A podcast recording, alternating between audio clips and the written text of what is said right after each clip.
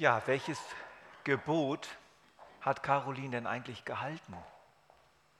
Ein ganz wichtiges Gebot, das im ganzen Dekalog so unsichtbar präsent ist und das ist das Gebot, vertrau mir. Vertrau nicht deiner Kompetenz, vertrau nicht deinem Bemühen, vertrau nicht deinem Eifer, jetzt vertrau mir mal einfach. Das ist auch ein Gebot und es fordert Gehorsam. Es ist ein innerer Schritt, den wir tun. Und manchmal ist das ganz schön schwierig. Es ist wie, wenn jemand sagt, spring über die Klippe. Ich fange dich auf, aber ich sehe nicht, was hinter der Klippe ist. Vertrauen ist ein wichtiges Gebot. Die Bergpredigt im Matthäus- und Lukas-Evangelium ist die neutestamentliche Fassung der zehn Gebote. Das ist ganz klar. Im Johannesevangelium heißt es ja, das Gesetz wurde durch Mose gegeben, die Gnade und die Wahrheit ist durch Jesus Christus geworden. Das Gesetz wurde durch Mose gegeben und dann wurde dieses Gesetz durch Jesus ergänzt, gefüllt mit Gnade und mit Wahrheit. Gnade, das ist Gottes Hilfe, die von oben kommt in unser Leben hinein und uns ganz neue Dinge ermöglicht. Und Wahrheit bedeutet im Johannesevangelium Echtheit, Wirklichkeit. Ich gebe dir nicht nur Paragraphen, sagt Jesus. Ich gebe dir Wirklichkeit, ich gebe dir Gnade, sodass das Ganze bei dir echt werden kann. Jesus hat Mose abgelöst, aber nicht indem er die Gebote außer Kraft gesetzt hat, sondern indem er sie vertieft hat, kommentiert hat, selbst erfüllt hat, sie durch seinen Geist, durch seine Gnade am heutigen Tag mit uns hält und in uns erfüllt. Er hat sie damals erfüllt mit seinem ganzen Leben, er erfüllt sie heute in uns mit seinem Geist. Und er ist für die Übertretung dieser Gebote durch die Menschen gestorben. Die vom Gesetz geforderte Strafe hat er getragen, damit wir Vergebung erlangen können für unseren vielfältigen Bruch der Gebote Gottes. Also Jesus hat uns die Gnade und die Wahrheit gebracht. Wir dürfen immer wieder fröhlich von vorne anfangen mit unserem Gehorsam, aber er hat das Gebot nicht aufgelöst. Als Jesus die Menschenmenge sah, stieg er auf einen Berg. Er setzte sich, seine Jünger versammelten sich um ihn und er begann sie zu lehren. Das erinnert uns an etwas, nämlich an genau die Szene, wo Mose auf dem Berg war und dann auf dem Berg die zehn Gebote von Gott empfing und sie dann dem Volk weitergesagt hat. Und hier haben wir genau die gleiche, eine ganz ähnliche Situation. Und das zeigt uns allein schon von der Szene her, Jesus ist jetzt der Mose geworden, der die zehn Gebote noch einmal ganz neu bringt. Denkt nicht, ich sei gekommen, um das Gesetz und die Propheten außer Kraft zu setzen. Ich bin nicht gekommen, um außer Kraft zu setzen, sondern um zu erfüllen. Also Jesus ist unser Mose, der uns ganz neu und immer wieder die zehn Gebote bringt. Und sie sind wunderbar zusammengefasst und vertieft und ergänzt in der Bergpredigt. Jesus geht auf die zehn Gebote ein, erklärt sie und verschärft sie und vertieft sie und füllt sie. Wie schließt Jesus nun diese große Rede? Wie bindet er den großen Sack der Erklärung der zehn Gebote denn am Schluss zusammen? Wie knotet er das Ganze zusammen? Auf eine ganz interessante Art. Darum gleicht jeder, der meine Worte hört und danach handelt, einem klugen Mann, der sein Haus auf felsigen Grund baut. Wenn dann ein Wolkenbruch niedergeht und die Wassermassen heranfluten und wenn der Sturm tobt und mit voller Wucht über das Haus hereinbricht, wir kennen im Kleinen und im Großen solche Situationen, wenn es in unserem Leben stürmt, stürzt es nicht ein. Es ist auf felsigen Grund gebaut. Jeder aber, der meine Worte hört und nicht danach handelt, gleicht einem törichten Mann, der sein Haus auf sandigen Boden baut. wenn dann ein Wolkenbruch niedergeht und die Wassermassen heranfluten und wenn der Sturm tobt und mit voller Wucht über das Haus hereinbricht, stürzt es ein und wird völlig zerstört. Diese Rede vom Haus auf dem Sand und auf dem Fels wird leider immer wieder falsch verstanden. Es wird immer wieder so verstanden in der Evangelisation, Jesus ist der Fels und wenn wir unser Leben nicht auf diesen Felsen aufbauen, geht es früher oder später zugrunde. Das stimmt zwar auch, aber das steht hier nicht. Hier geht es um den Gehorsam. Hier geht es darum, ein ganz einfacher Vergleich, wer gehorsam ist, dessen Leben mit Gott stabilisiert sich, wird fest und gegründet und wer nicht gehorsam ist, dessen Leben mit Gott ist so schwach, dass es in der Krise leider umgepustet werden kann, weil einfach zu wenig da ist. Es ist zu schwach, es ist auf Sand gebaut. Dieser Vergleich. Gehorsam stabilisiert, Ungehorsam destabilisiert. Gehorsam gründet mein Leben fest auf Gott, Ungehorsam macht mein Leben mit Gott brüchig und anfällig.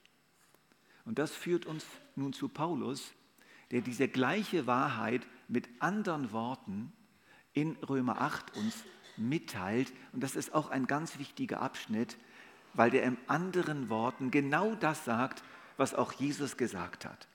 Da heißt es in der Elberfelder Übersetzung, so sind wir nun Brüder nicht dem Fleisch Schuldner, um nach dem Fleisch zu leben. Denn wenn ihr nach dem Fleisch lebt, so werdet ihr sterben. Euer Leben wird zugrunde gehen. Es wird umgepustet. Wenn ihr aber durch den Geist die Handlungen des Leibes tötet, so werdet ihr leben. Das ist die Elberfelder Übersetzung und die ist schon ziemlich holprig, wörtlich zwar, aber doch recht holprig, deswegen noch die gute Nachricht. Brüder und Schwestern, wir stehen also nicht mehr unter dem Zwang, unserer selbstsüchtigen Natur zu folgen. Wenn ihr nach eurer eigenen Natur lebt, werdet ihr sterben. Wenn ihr aber in der Kraft des Geistes euren selbstsüchtigen Willen tötet, werdet ihr leben. Werdet ihr leben. Und dieses Leben wurde uns in den letzten Predigten ja immer wieder vorgestellt als ein Leben im verheißenen Land, als ein lohnendes Leben, als ein freies Leben, als ein Leben in Mündigkeit, als ein würdiges Leben. Und wir können das, was Jesus in der Bergpredigt gesagt hat und das, was Paulus sagt, einfach mal zusammenfassen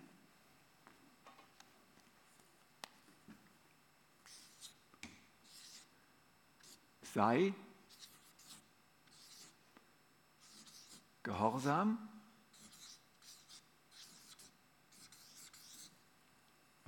Warum? Damit dein Leben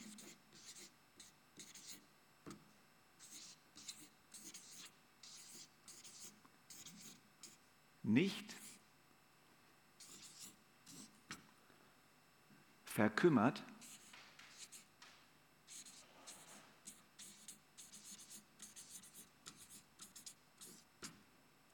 sondern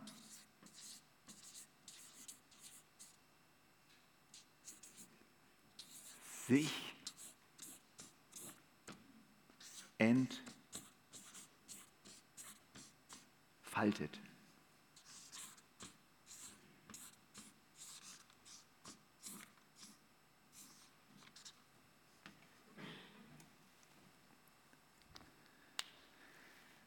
Das ist die Botschaft. Schaut sie euch noch mal kurz an, prägt sie euch ein,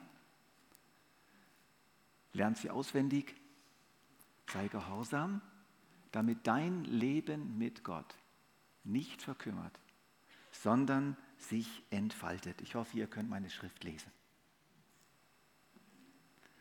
Darum geht es.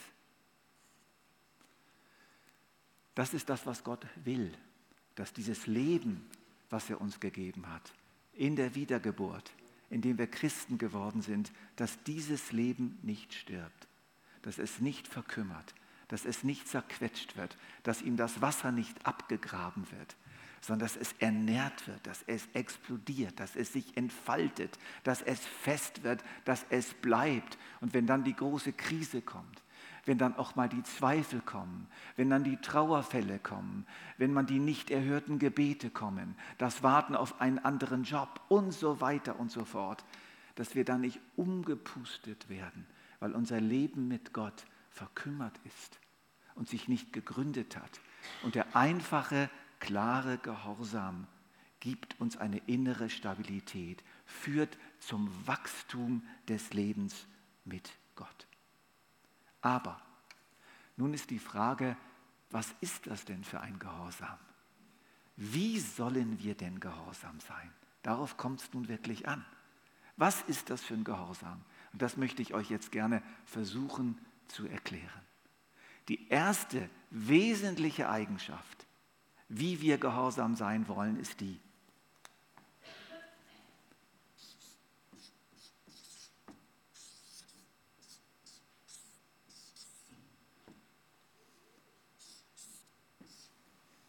kindlich. Nicht kindisch. Nicht kindisch, sondern kindlich. Und was bedeutet das? Es bedeutet, dass wir gehorsam sind von unserer Situation her als Kinder im Vaterhaus. Nicht als Sklaven, nicht als Knechte. Wenn wir Gehorsam verstehen als ein Mittel, um durch die Tür zu kommen ins Vaterhaus, Stellt euch vor, das ist das Vaterhaus hinter dieser Tür. Ich stehe davor und versuche jetzt zu gehorchen, damit ich dort eingelassen werde. Vergesst es, funktioniert nicht.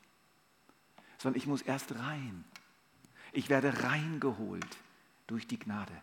Ich werde reingeholt, indem ich bereue und umkehre zu Jesus und mich in seine Arme werfe und er mich durch seinen Heiligen Geist zu seinem Kind macht und mich adoptiert und dann bin ich da drin und dann, erst dann geht es los mit dem Gehorsam.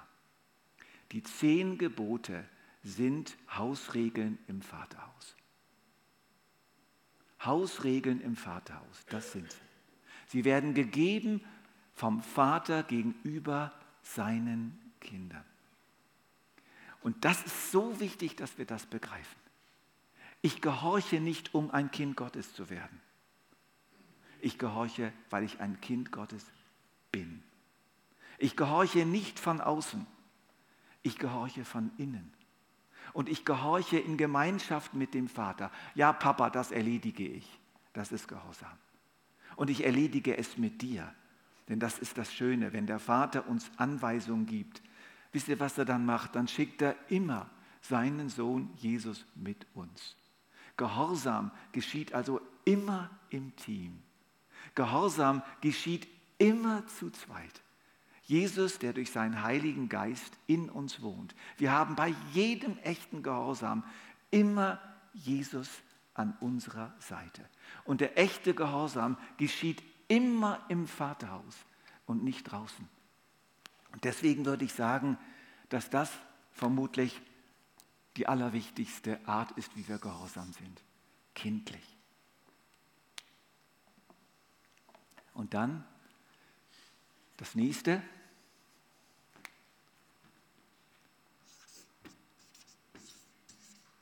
Freundschaftlich.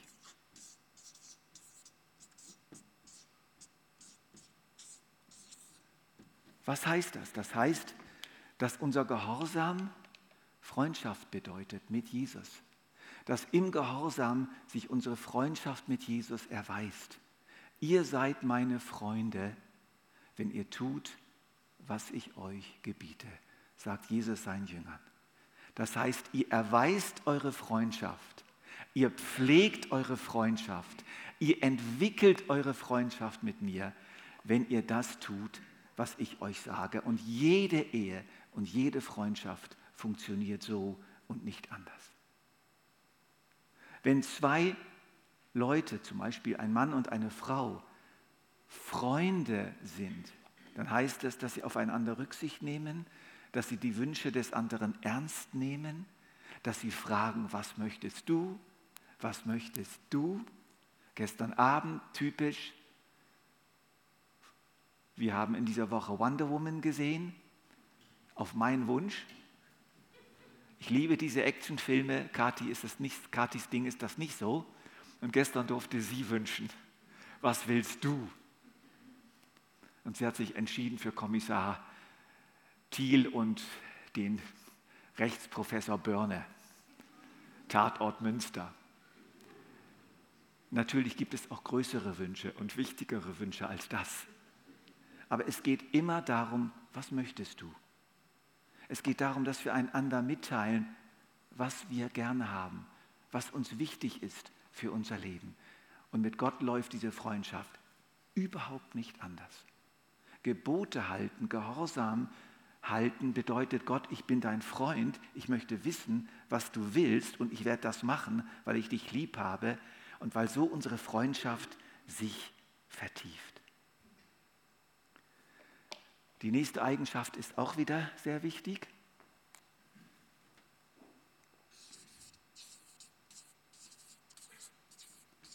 Wachsend. Der biblische Gehorsam wächst. Der biblische Gehorsam darf ganz, ganz klein anfangen.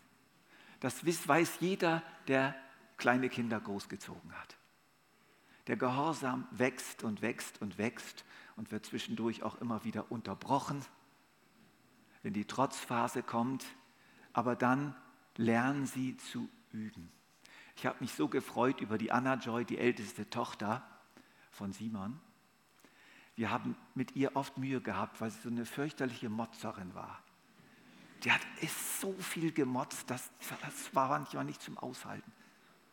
Aber ihr solltet sie jetzt mal sehen. Sie ist viel ruhiger geworden. Sie hat gelernt. Sie hat geübt. Sie liebt ihre Eltern und hat begriffen, was gut ist und was nicht so gut ist, was weder ihr noch den anderen gut tut. Und das ist so schön beim biblischen Gehorsam. Er darf wachsen. Und Gott gibt uns ein ganzes Leben lang Zeit für diesen Gehorsam, ihn zu üben. Deswegen gibt es den vollkommenen Gehorsam nicht. Es gibt ihn nicht. Vergesst ihn. Es gibt den wachsenden Gehorsam.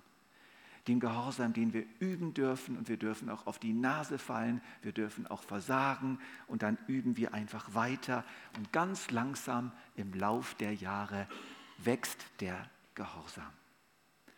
Und dort, wo große Lücken sind, tritt Jesus hinein in diese Lücke. Eine weitere Eigenschaft,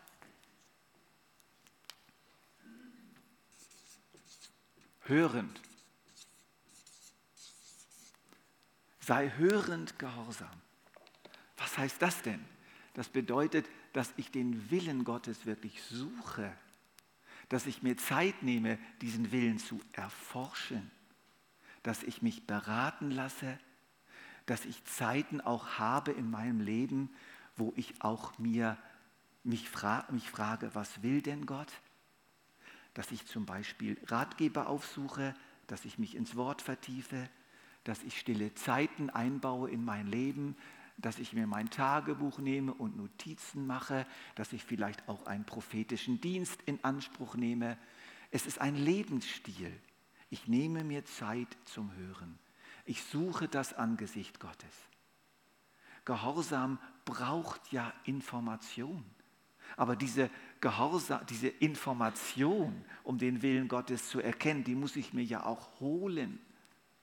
Und die fällt nicht einfach vom Himmel. Es ist eben nicht so, dass am Morgen ein Zettel an der Tür hängt von dem, was Gott will, sondern Gott sagt, ich möchte, dass du meinen Willen suchst, dass du ihn erforscht, ich möchte, dass du zu mir kommst und wir miteinander reden. Und dann werde ich dir zwischendurch und gelegentlich auch meinen Willen mitteilen, aus unserer Beziehung heraus. Und das ist nicht selbstverständlich. Das Problem unserer heutigen Zeit ist noch schärfer geworden, der Stress und die Zeitnot und die Aktivität und die Zerstreuung und die Arbeit und die Fortbildung. Das nimmt solche Maße an, dass oft keine Zeit mehr ist, Gott zu suchen und zu hören, weil wir so voll sind, so unglaublich gefüllt mit Informationen, dass Gott mit seinen Ideen gar nicht mehr durchdringt. Es ist wie kein Raum mehr vorhanden. Also zu gehorchen bedeutet gerade in unserer Zeit auch Zeit zu haben für Gott selbst. Zeit zu haben, mit ihm zusammen zu sein und seinen Willen zu suchen und zu hören. Die nächste Eigenschaft, habe ein bisschen wenig Platz hier, konkret. Konkret. Handelnd. Wir tun etwas. Wir lassen etwas. Das mache ich nicht mehr. Und das werde ich jetzt tun. Ich werde jetzt diesen Brief schreiben. Ich werde jetzt meiner Schwiegermutter telefonieren und ihr sagen, entschuldige, dass ich so grob war, als du das letzte Mal bei mir warst. Und so weiter. Ich werde jetzt diese Art von Filmen nicht mehr schauen. Ich werde jetzt am Morgen etwas früher aufstehen, weil Gott es mir wiederholt gesagt hat. Und so weiter. Und gerade in den Evangelien kommt es an einer Stelle sehr schön zum Ausdruck, dass Gehorsam eine ganz konkrete Geschichte ist. Die Menschen kamen in großer Zahl zu Johannes, um sich von ihm taufen zu lassen. Doch er sagte zu ihnen, ihr Schlangenbrut, wer hat euch auf den Gedanken gebracht, ihr könntet dem kommenden Gericht entgehen? Bringt Früchte, die zeigen, dass es euch mit der Umkehr ernst ist. Und denkt nicht im Stillen, wir haben ja Abraham zum Vater. Ich sage euch, Gott kann Abraham aus diesen Steinen hier Kinder erwecken. Das ist eine Haltung, die wir immer wieder finden. Ich bin doch ein Kind Gottes. Ich muss mich doch um den Gehorsam gar nicht mehr kümmern. Ich bin doch gerettet. Ich habe doch Abraham zum Vater. Da fragten ihn die Leute, was sollen wir denn tun? Also die anderen haben dann zugehört, haben sich vielleicht zum Teil gefreut, dass die mal ihr Fett abkriegen, diese Schriftgelehrten und Pharisäer. Aber dann merkten sie, ja, okay, was sollen wir denn tun? Johannes gab ihnen zur Antwort, wer zwei Hemden hat, soll dem eins geben, der keines hat. Und wer etwas zu essen hat, soll es mit dem teilen, der nichts zu essen hat. Auch Zolleinnehmer kamen, um sich taufen zu lassen. Sie fragten ihn, Meister, was sollen wir tun? Johannes erwiderte, verlangt nicht mehr von den Leuten, als festgesetzt ist. Sehr konkret. Das war der Punkt, wo sie gehorsam sein sollten. Und wir, fragten einige Soldaten, was sollen wir denn tun? Er antwortete, beraubt und erpresst niemand, sondern gebt euch mit eurem Soll zufrieden. Und natürlich sind das Anweisungen, die jetzt in unsere Zeit jetzt nicht direkt passen. Aber wir haben unsere Anweisungen. Es geht einfach darum, ganz konkret Dinge umzusetzen. Jesus selbst hat mal gesagt, und die Situation war ziemlich deftig. Ihr müsst euch eine Schlange vorstellen von Menschen.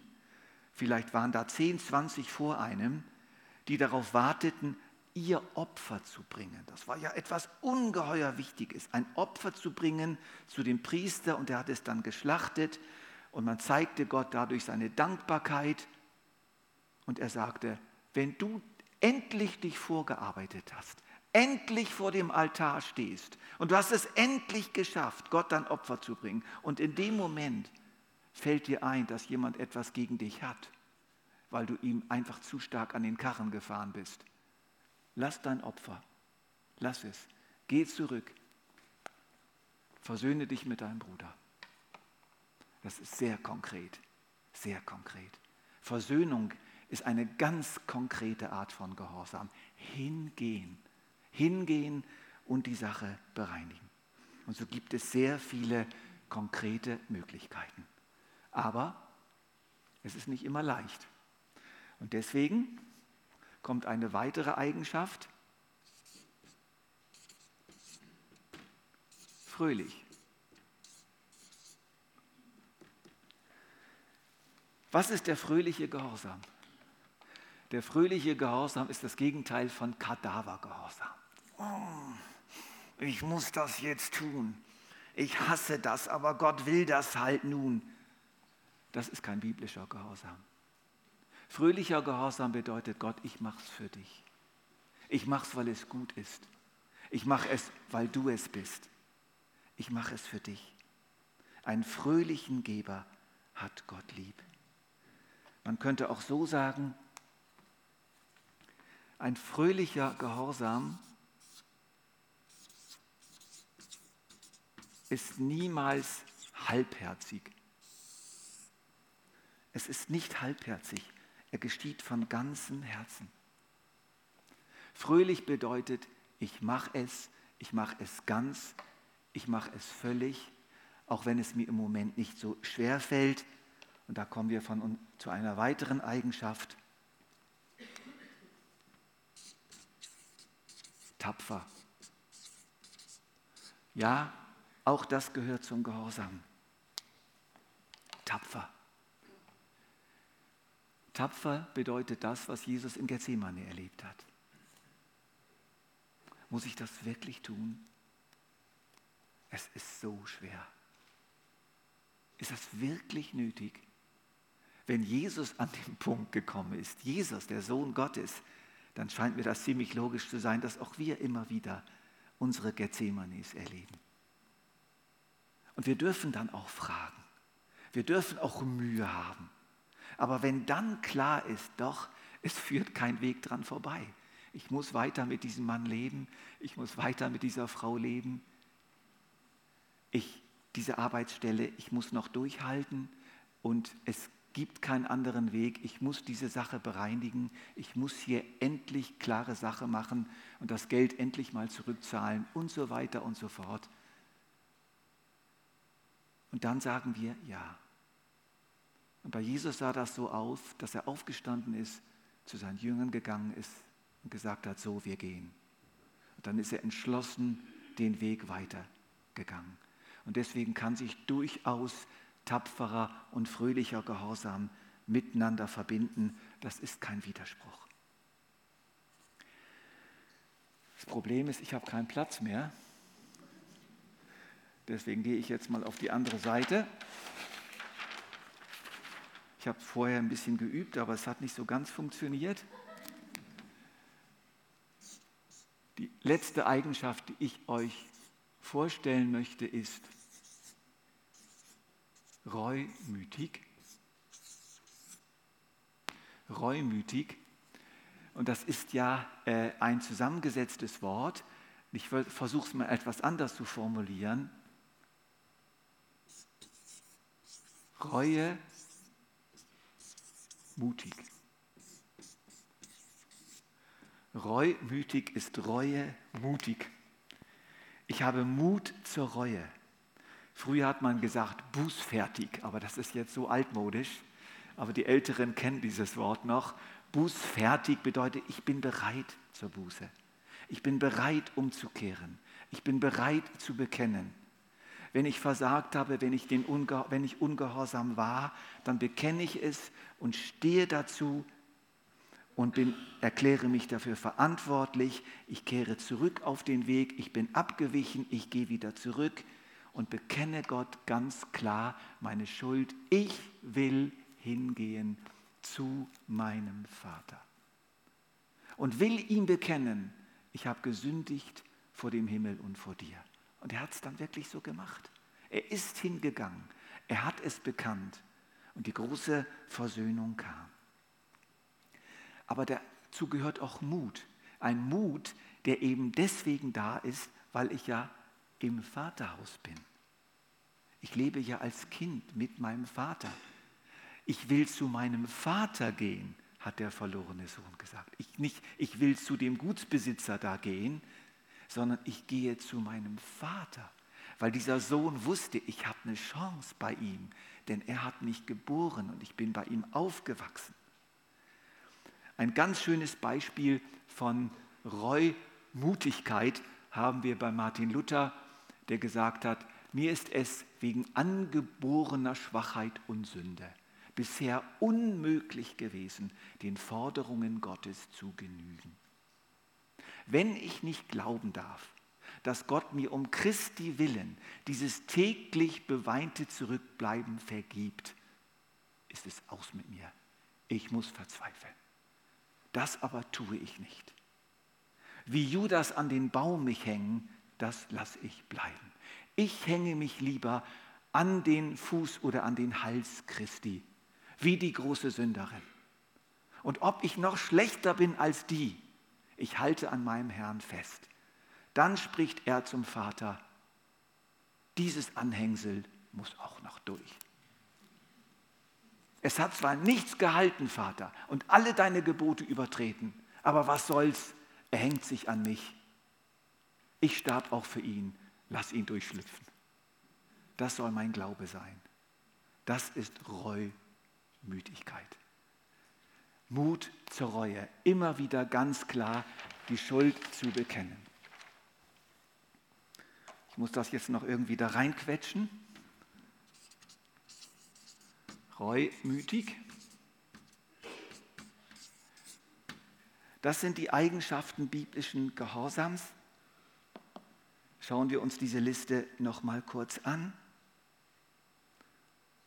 sei gehorsam, kindlich, freundschaftlich, wachsend, hörend, konkret, fröhlich, tapfer und reumütig.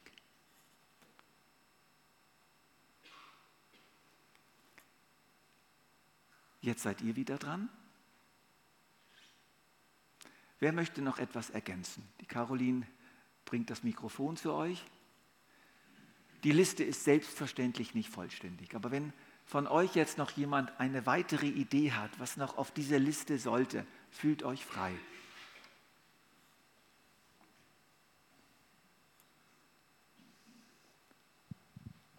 Treu. Treu, nämlich nicht nur einmal, sondern in bestimmten Situationen immer wieder und immer wieder durchhaltend gehorsam. Danke.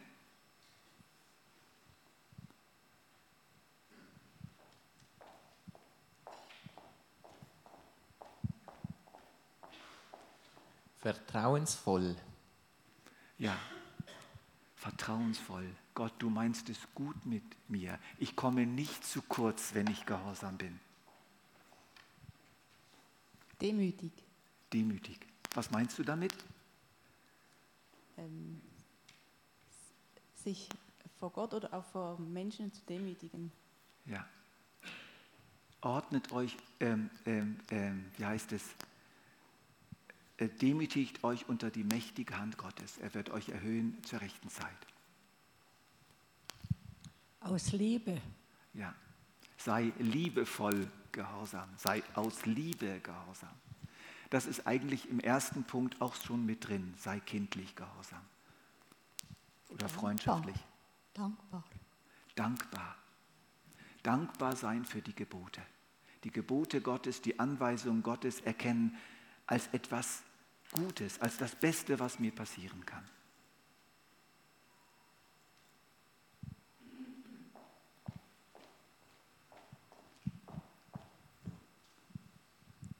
Wachsam oder achtsam. Sehr gut. Wachsam oder achtsam, das ist eine gute Weiterentwicklung noch von dem Hören. Hörend, aufmerksam, wachsam. Von Umständen unabhängig. Ja, das hat uns Jesus ja wirklich besonders vorgelebt, von Umständen unabhängig. Geduldiger Gehorsam. Geduldig? Ja, passt das. Sei geduldig gehorsam. Auch in Situationen, wo man dann sagt, immer noch, immer noch, immer noch gehorsam. Es hängt auch zusammen mit dem, was Kathi gesagt hat, treu. Überzeugend. Überzeugend ja. oder überzeugt? Überzeugt oder überzeugend, äh, Gehorsam, überzeugender Gehorsam. Und wie, wie verstehst du den überzeugenden Gehorsam? Dass man selber ganz klar, konkret daran glaubt und gehorsam ist. Gut, ja. Das, ist, das hängt eng zusammen mit dem fröhlich. Fröhlich bedeutet nämlich, ich bin wirklich überzeugt, es ist richtig, es ist gut, und ich mache es deswegen, weil ich es wirklich eingesehen habe. Kadavergehorsam ist eben das Gegenteil. Was soll das denn? Das bringt doch überhaupt nichts, aber ich muss es halt machen. Vielen Dank. Ich denke, wir können es dabei belassen. Ich würde noch gerne beten, bevor wir dann das Lied hören. Himmlischer Vater, danke, dass wir bei dir wohnen dürfen, dass du uns als deine Kinder aufgenommen hast und dass der Gehorsam, den du meinst, an deinem Tisch stattfindet, wo wir um dich herum versammelt sind, wo du uns speist, wo du uns fragst, wie es uns geht, wo du uns Gutes tust. Und hilf uns wirklich, Herr, als Kinder gehorsam zu sein. Wir bitten dich auch darum, dass du uns erinnerst durch den Heiligen Geist, dass du uns wirklich erinnerst in den nächsten Tagen und Wochen und bis zum Schluss unseres Lebens immer wieder erinnerst und uns deine Anweisungen mitteilst und wir sie verstehen und dann sagen, ja Vater, lehre uns zu gehorchen, lehre uns geduldig und tapfer weiter zu üben und darin nicht nachzulassen, aus Liebe zu dir. Amen.